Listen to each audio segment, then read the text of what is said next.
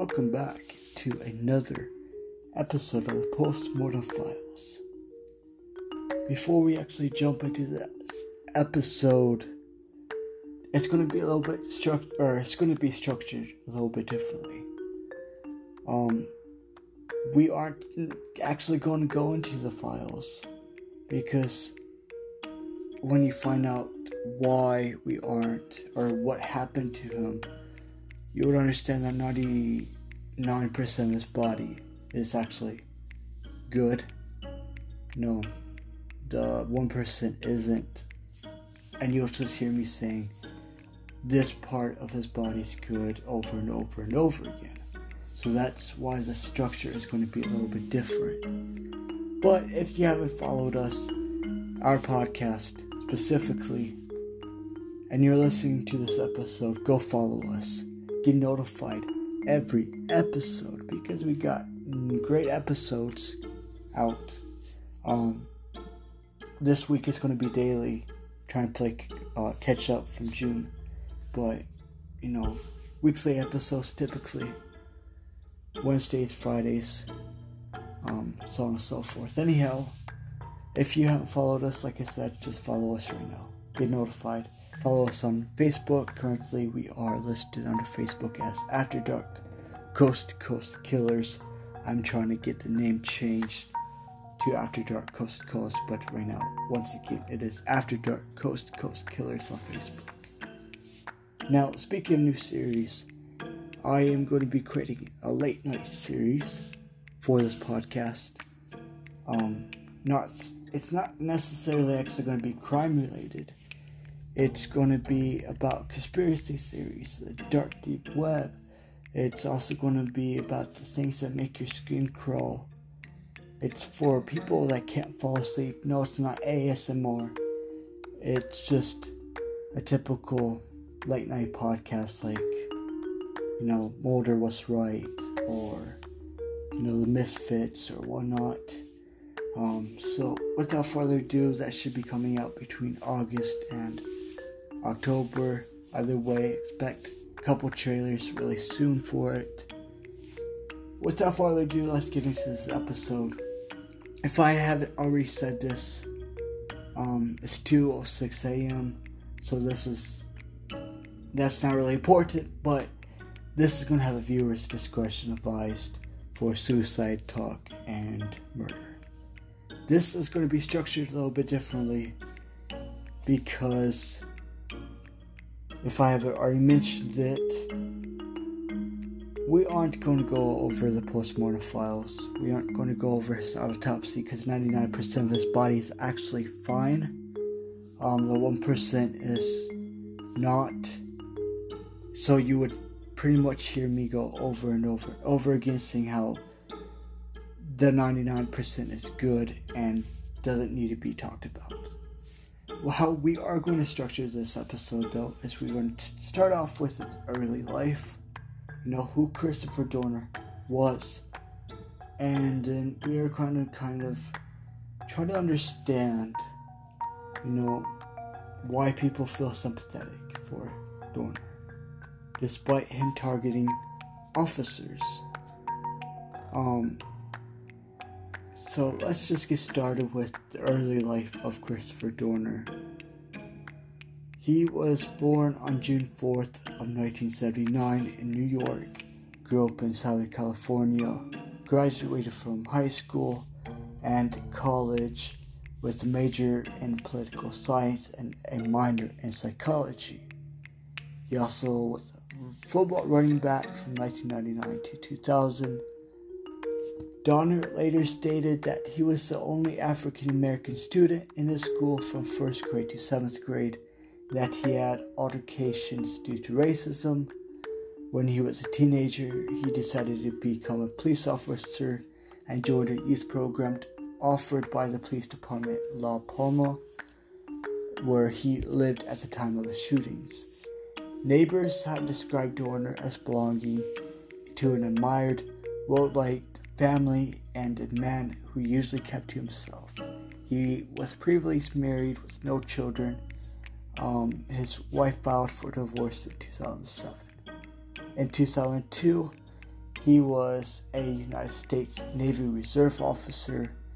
He commanded a security unit at the Naval Air Station in Fallon, Nevada, served with the Mobile Inshore Undersea Warfare Unit from June 2004 to February 2006. He was deployed to Bahrain with Coastal Riverine Group 2 from November 2006 to April 2007.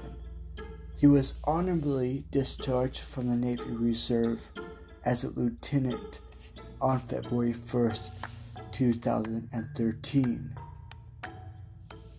While training for the Naval Reserve in Oklahoma in 2002, Dorner and a classmate found a bag containing nearly 8,000 USD dollars which in 2020 it's equivalent to 11,500 USD.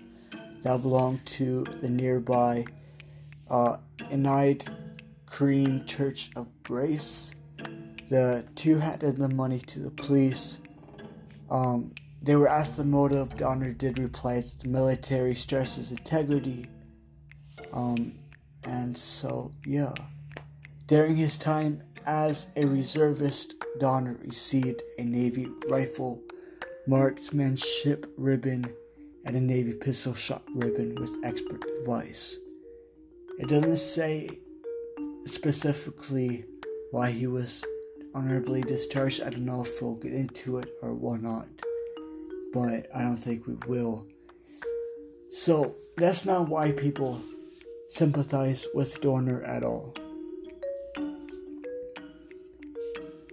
Dorner once again was a police officer who targeted his former unit.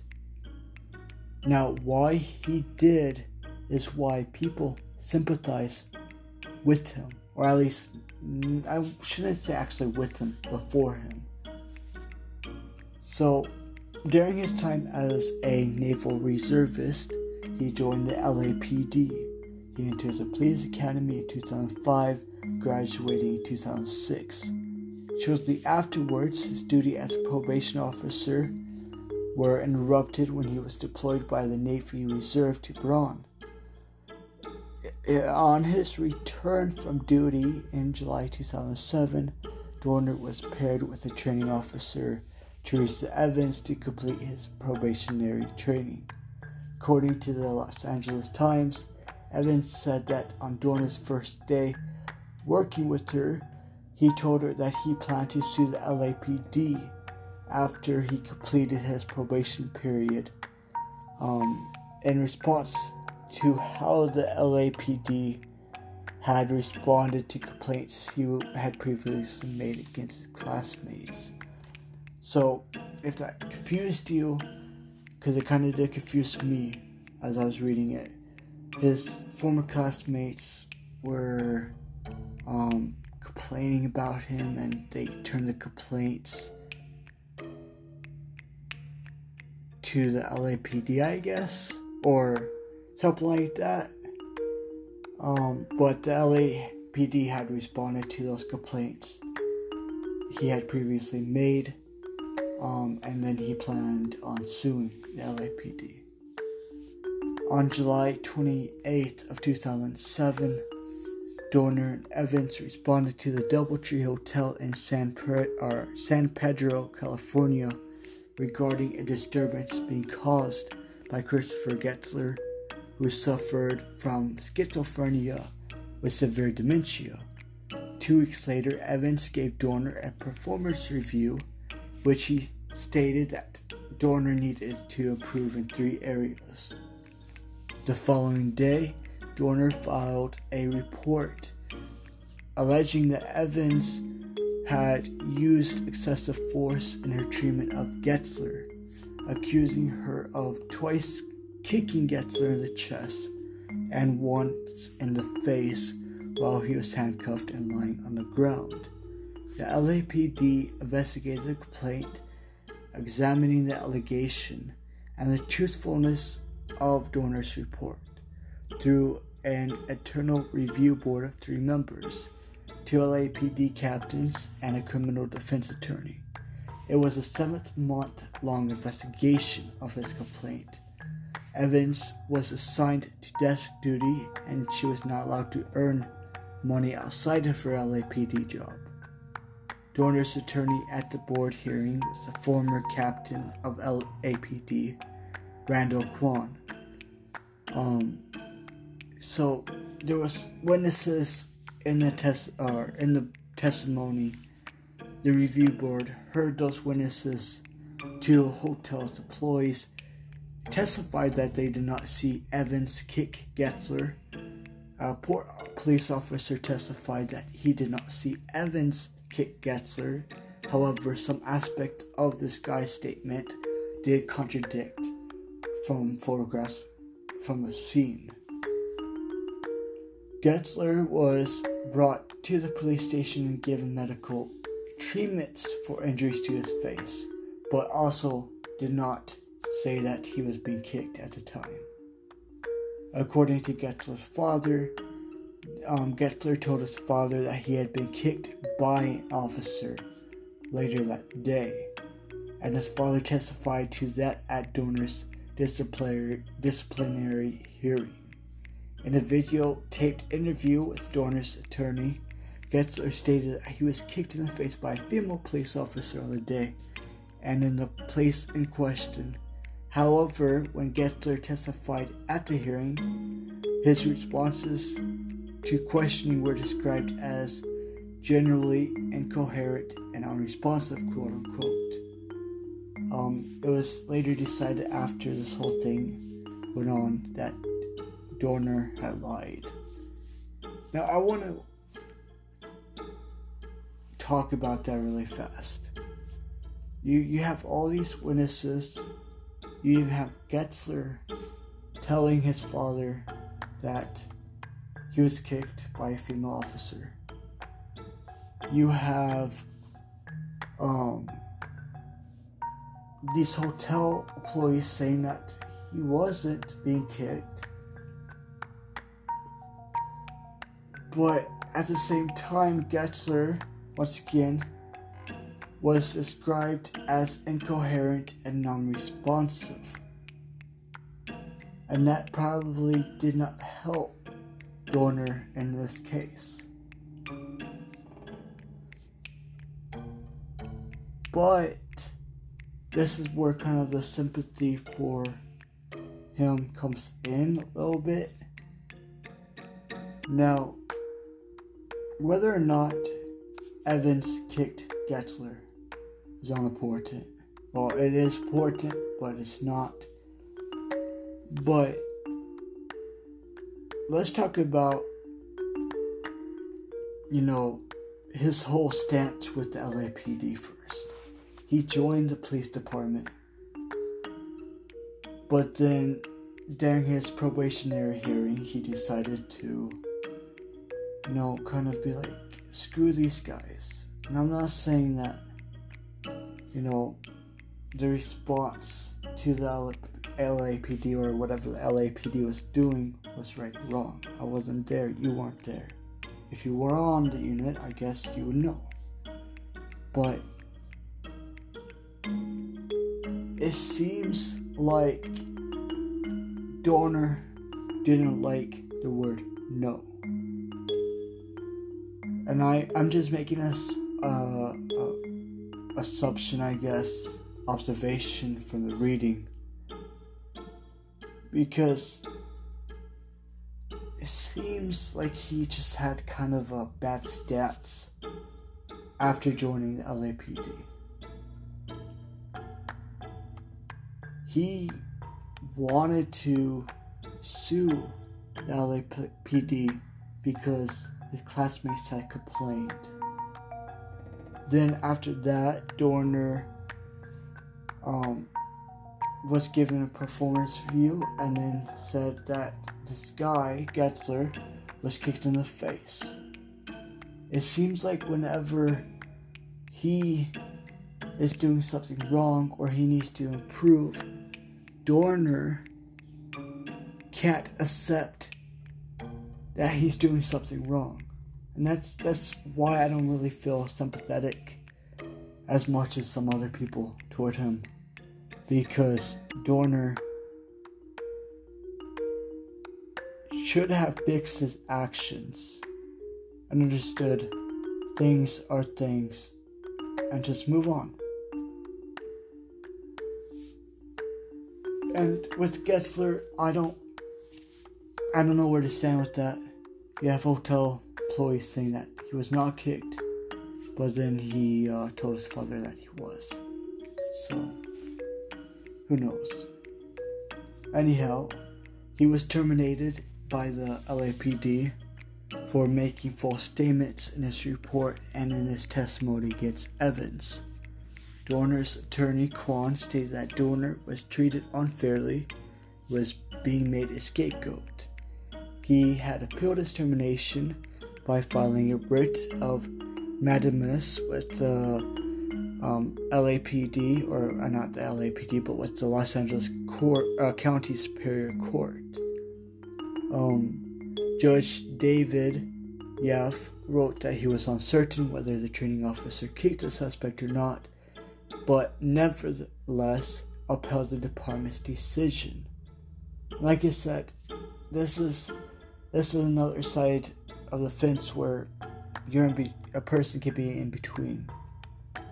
Did he kick or did he witness Evans kick him or did he not? But as a, from a judge's standpoint, you don't know where to stand either because you have people saying yes, she did, and you have other people saying no, she didn't.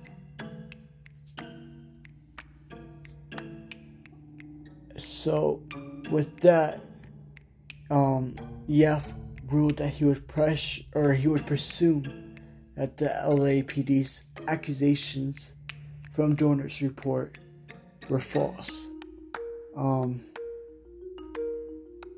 the enraged Dorner, who yelled out in disbelief at the end of the year uh, hearing, quote unquote, I told the truth.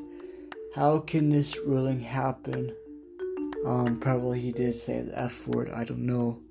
But he then appealed to the California um, Court of Appeal on October 3rd, 2011.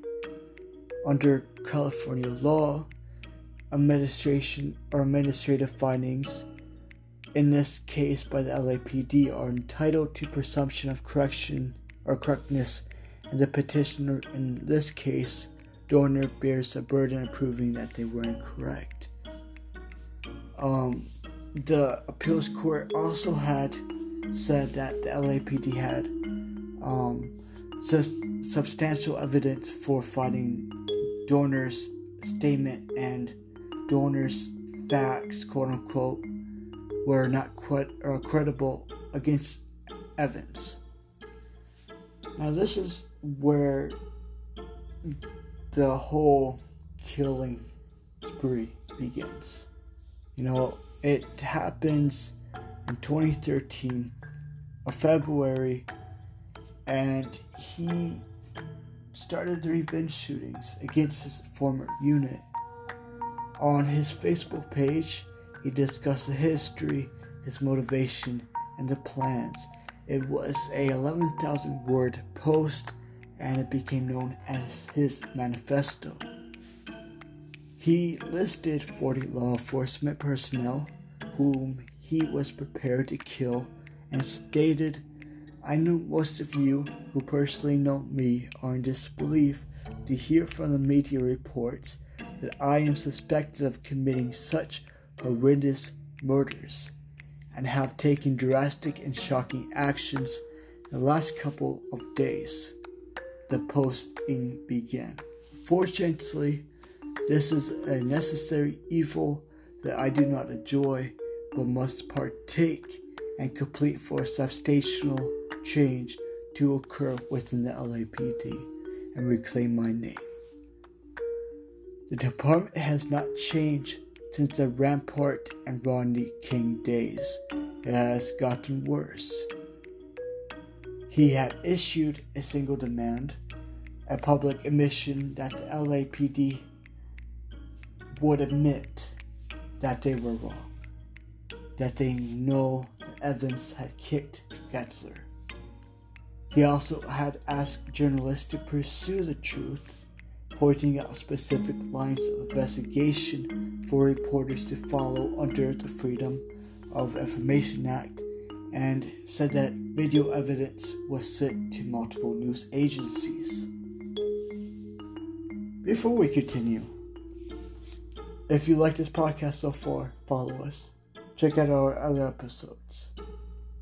Check out our new upcoming series. Anyhow, let's continue.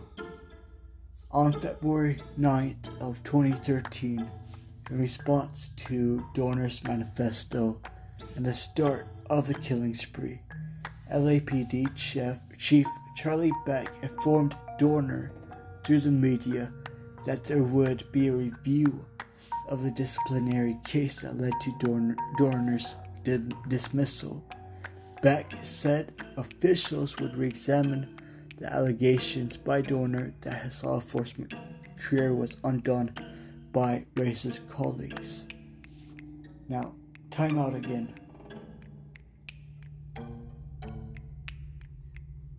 I'm going to throw this another random assumption of observation out there because it needs to be talked about. It seems like Dorner's past with how his school was kind of ties into this whole firing.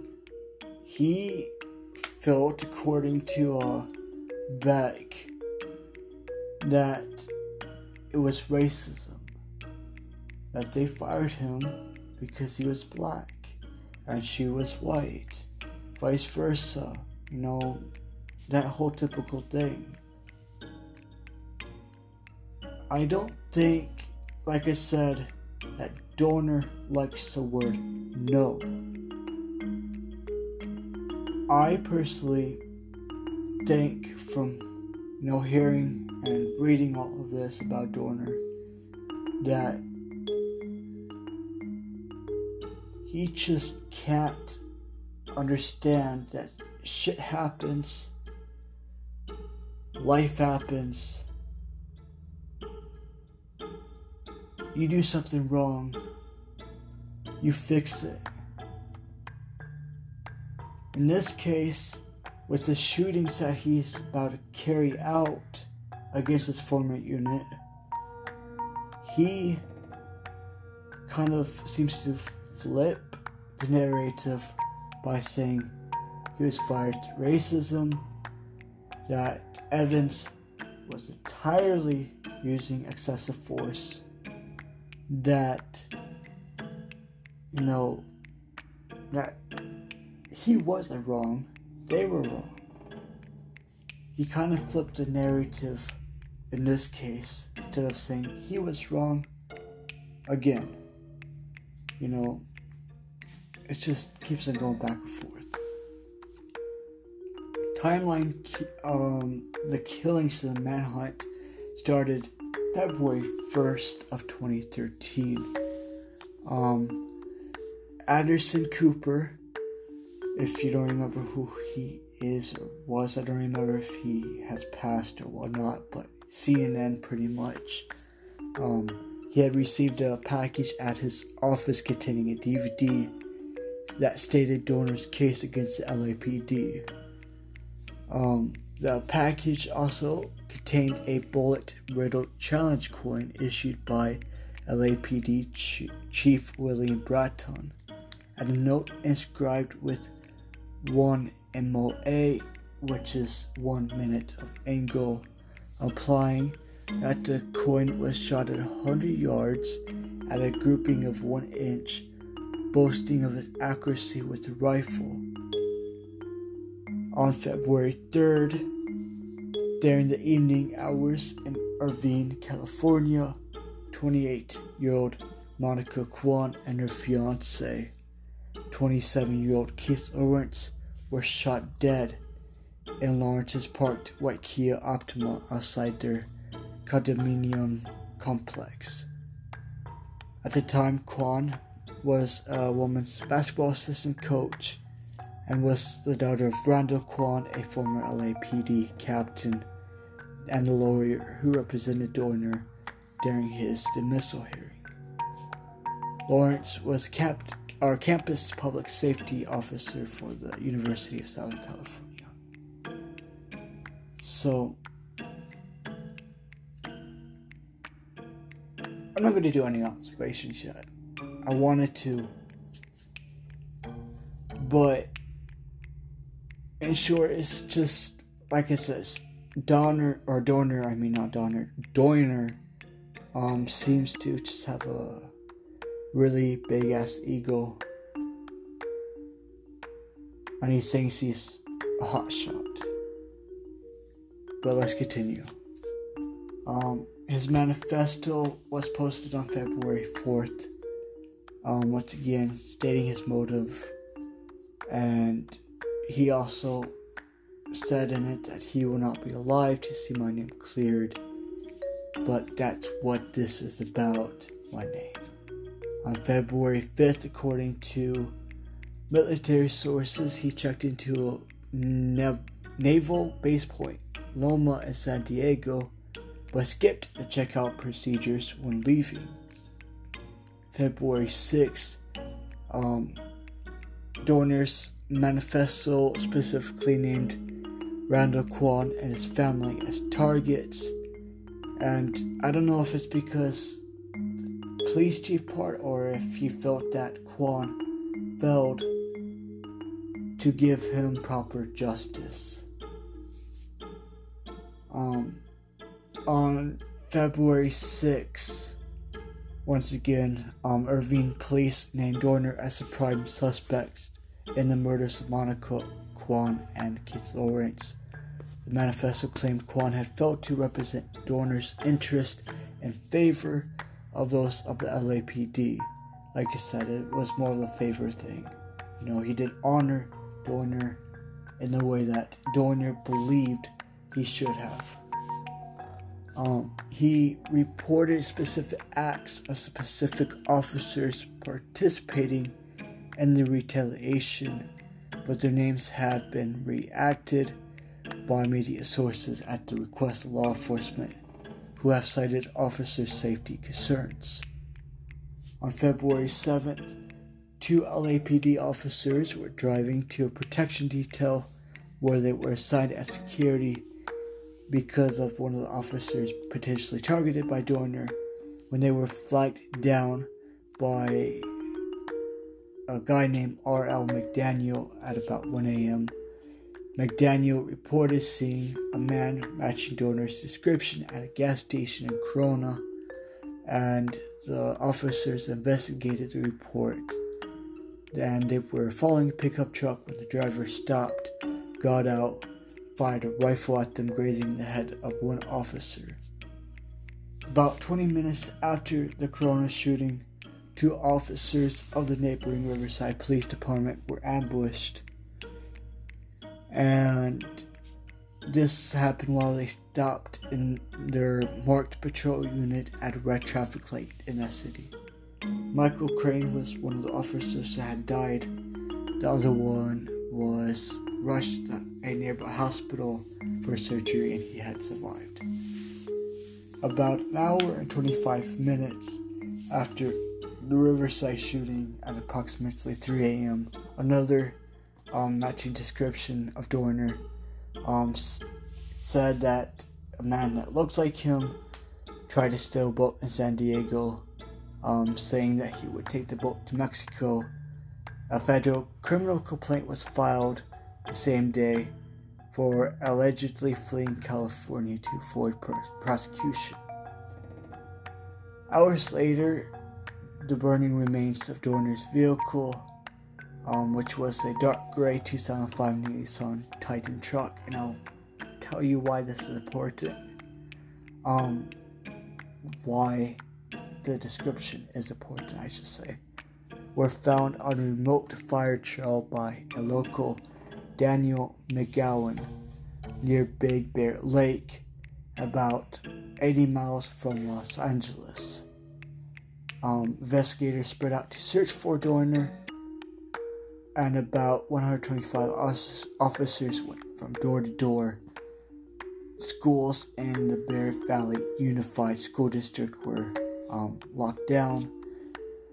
February 9th, CNN reported that the LAPD was reopening its investigation into Dahmer, or Dorner's case from the LAPD so as to reassure the public that the police were doing everything in their power to capture Dorner.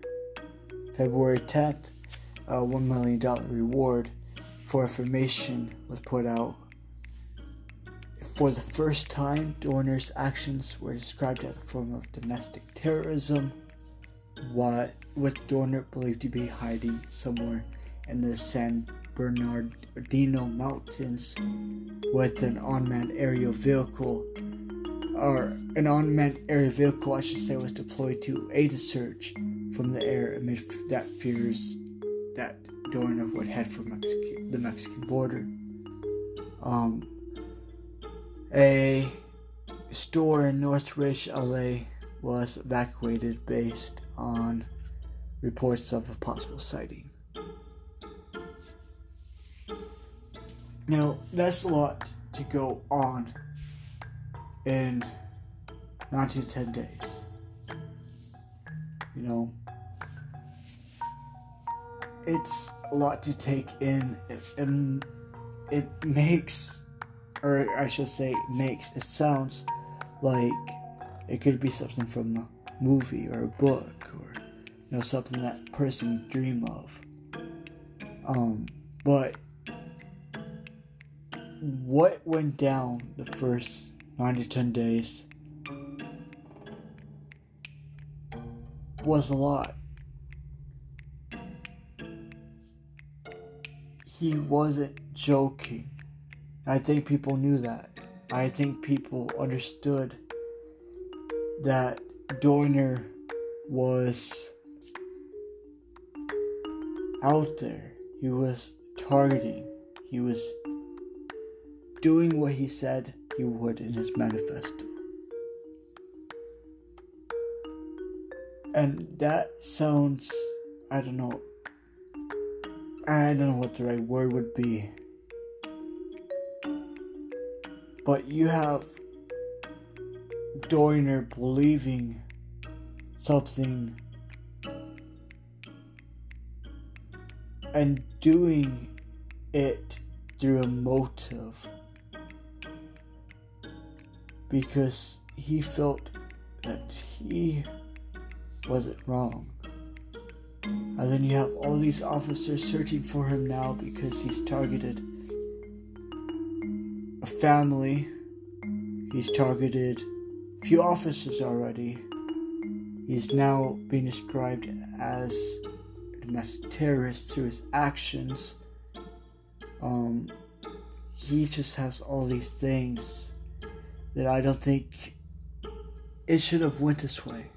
And I, I as I'm reading this, I don't know why people feel sympathetic for Dorner.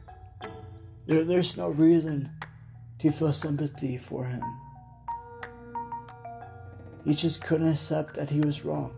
And like I said, I wasn't there when, you know, the whole Getzler situation took place.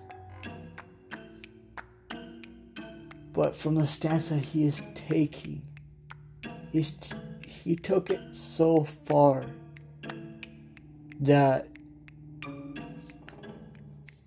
to feel sympathy for him, even to the slightest, it's not going to happen. I guess uh, I don't know if in reality Getzler was kicked in the face by Evans, but the standpoint that he's taking and the actions previously before Getzler shows that he just can't accept no. He can't be a responsible and mature person and fix his actions and accept that he was wrong. And we already know that he was honorably discharged from the military, and it's just he's not holding himself accountable. In short, but let's continue.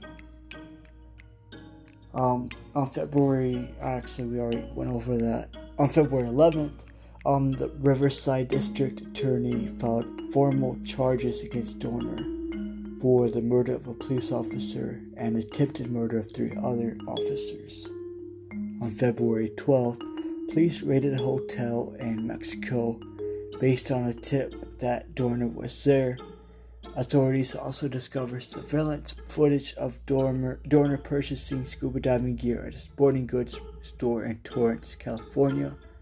A message posted on February 12th to the Twitter account of the San Bernard or Bernard Bernardino County, sorry about that, district attorney's office said the sheriff has asked all members of the press to stop tweeting immediately it is hindering officer safety. Hashtag Dorner. The message was removed within a few hours. Now, on February 13th, this is, or February 12th, February 13th, between that time, this is where, you know, they start closing in on Dorner in the mountains. On February 12th, the San Bernardino County Sheriff's Department deputies responded to a report of a carjacking of a white Dodge truck at 12:22 p.m.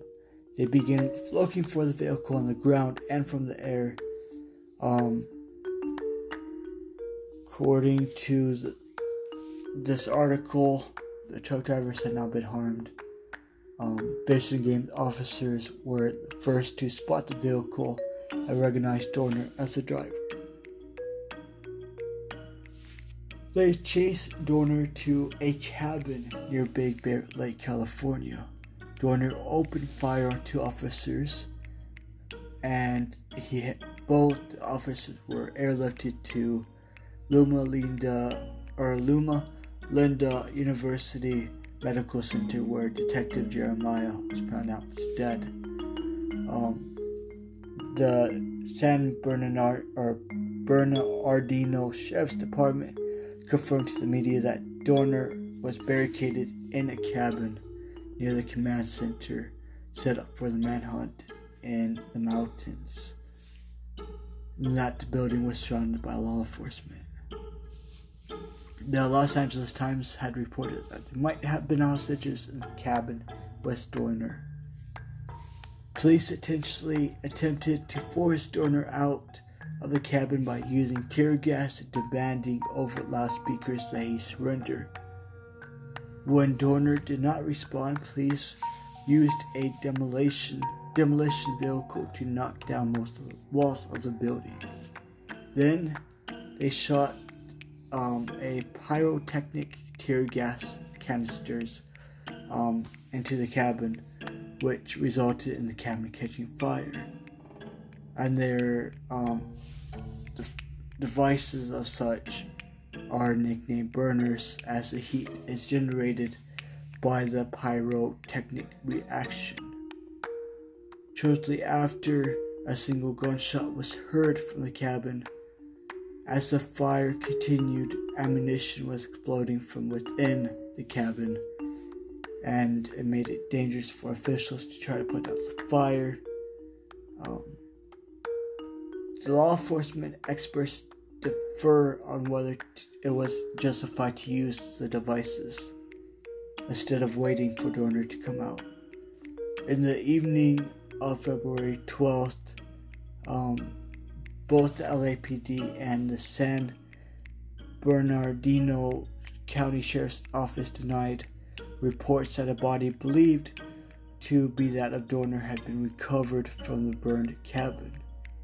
According to LAPD Commander Andrew Smith, he has stated that there was no body from the site that had been removed, um, and anything that was reporting of a body being identified were not true, as the cabin area was too hot to make entry. But on February 13th, it was reported that human remains had been found in a search for Dorner's body in the cabin. So at the same time, you know, it's just one of those things where at the moment you can't tell, but at the same time, you know, you'll just find out later. On February 13th, it was reported, or actually, I read that, sorry about that, but on February 14th, I mean, medical examiners confirmed during autopsy using dental records that the body was in fact Dorner. On February 15th, the sheriff's office announced that Dorner died from a single gunshot wound to the head. So he had committed suicide. Um, and that, you know, once again, they wanted to make this really big that they didn't mean to uh, deliberately set the fire. You know, they didn't want to. They were debating, so they wanted to make that really big, I guess. Um, sheriff's department's captain Greg Herbert, who led the assault on the cabin, claimed that the canisters were a last resort, saying that um, it was the only option and that they knew that the potential for a fire was considered. Now, let's go back to let's go back to the white Nissan, okay, and all of that other stuff. So we're gonna go back back to February seventh, and this is important to understand because this is a standpoint that you may take or may not take. Um, but in the morning hours of February 7th, in three separate incidents, um, police fired on people who weren't really Dorner. Um, and he wasn't even present at any of the incidents either.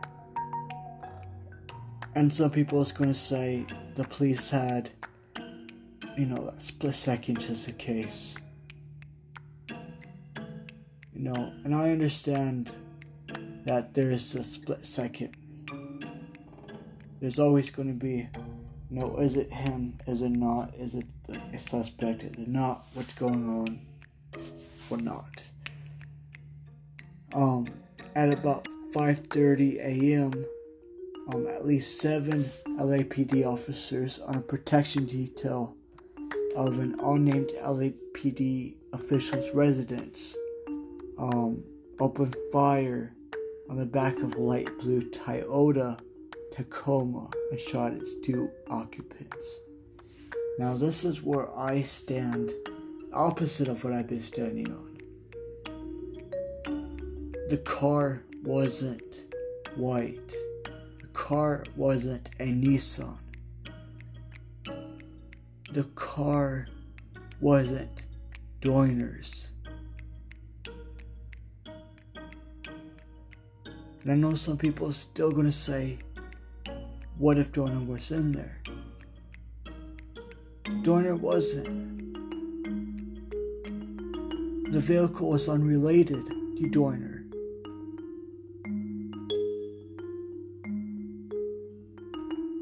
they shot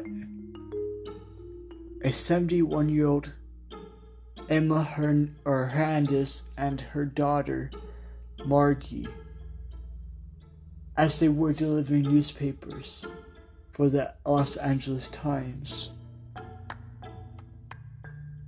The vehicle, according to the officers, was spotted exiting a freeway and heading toward the area of the residence that the officers officers were protecting. According to the officers, once again, it was a match to Dorner's 2005 gray Nissan Titan. Now I know that I got the color wrong from white. It was actually gray. Um, and was moving without his headlights on.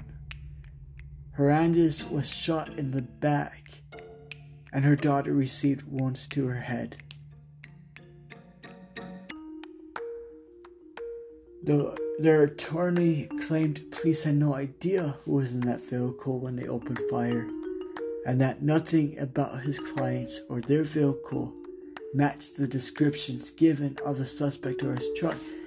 And the two women also had stated that they had given no warning prior to being fired upon. That that's that's what people need to realize in this case two different cars. Okay. The description of the woman's car was unrelated. They had the description of the car prior to firing. In this case, the LAPD, regardless was in the wrong. I get it if it was a description of Dorner in the vehicle, but at the same time, there was no description of Dorner in the vehicle. The vehicle was completely off in the description. It's just a big mess that the LAPD created for themselves. They didn't want a target on their back. They didn't want the public to feel unsafe. But they still made the public feel unsafe. Like I said, they knew the description of his car and of the car that was coming off the freeway. They knew the description was not the same. It was their mistake.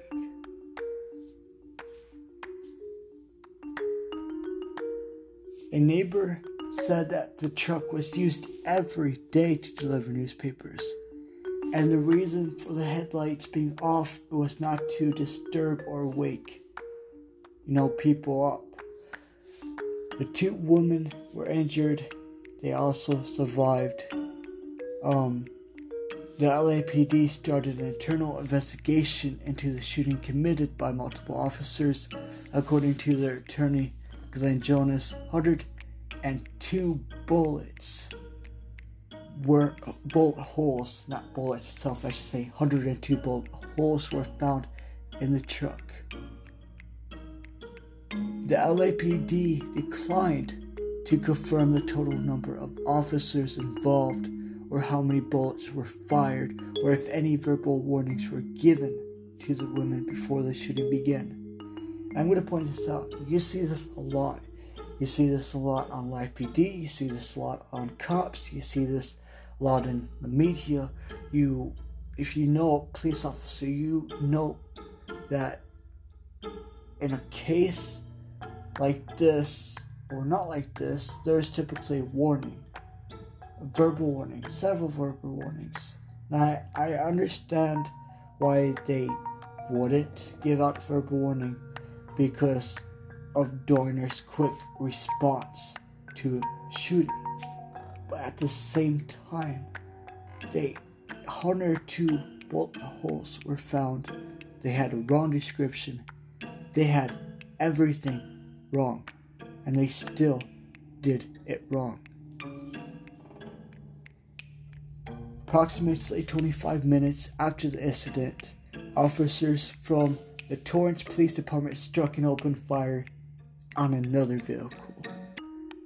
Like the first shooting, the incident involved a vehicle that police claimed resembled the description of Dorner's truck, but wasn't the truck. It was actually not even a Nissan. It was a black Honda Ridgeline driven by a white male. And I get it's early morning, it's still dark, you know, and you may not clearly see a person's skin color. Uh, in this case, the color of the car is kind of similar in the dark. Um, but you know, they they needed to think a little bit more as well. You know, and like I said, Dorner was a quick shooter.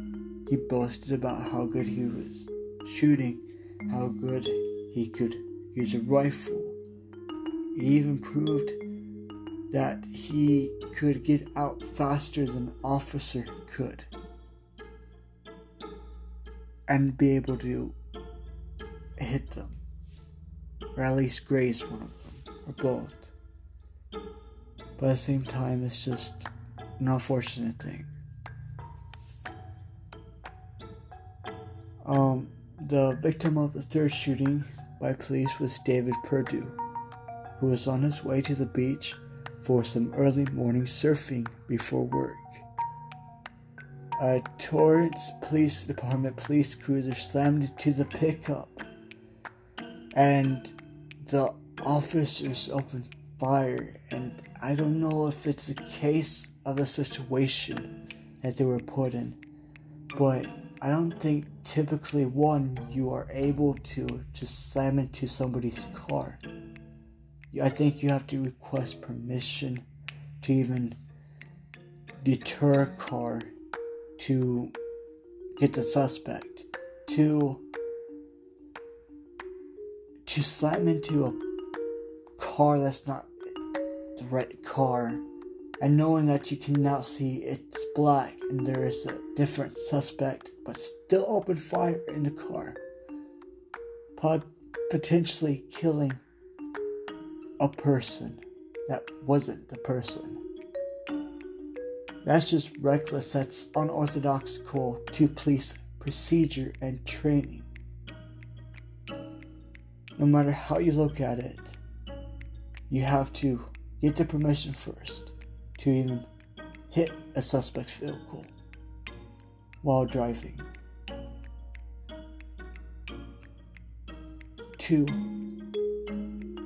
you can't open fire like that.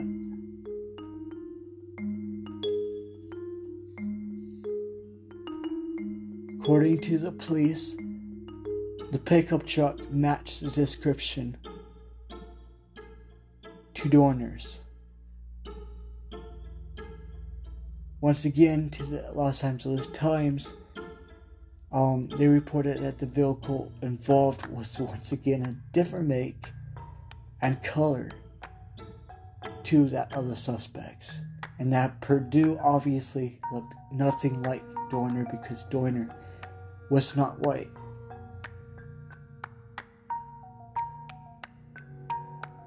Police need to start making that connection.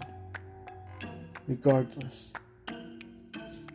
The settlement um, was paid to the two women. It was a $4.2 million settlement in the morning, uh, or whenever it was, I guess. And then they gave $500,000 to David for robbing his pickup truck and then shooting at him, which could potentially have killed him or could have killed all three of them, I should say. Um, on February 4th of 2014, LAPD Chief Charlie Beck announced that eight officers had violated the LAPD's use of force policy and would be disciplined. Beck noted that California state law prevents him from disclosing the nature of the discipline publicly but they could have ranged from extensive retraining to termination. Um, they were not criminally charged, they should have been. But anyhow, um, yeah, there was obviously protest, and I wouldn't blame them. But anyhow, before we run out of time, thank you for uh, listening to this odd postmortem files episode. It wasn't autopsy file. But like I said, the autopsy just pretty much stated that it was self inflicted to the head. the only part of his body that was damaged. But see you next time on Postmortem Files um, later on this week. Thank you once again.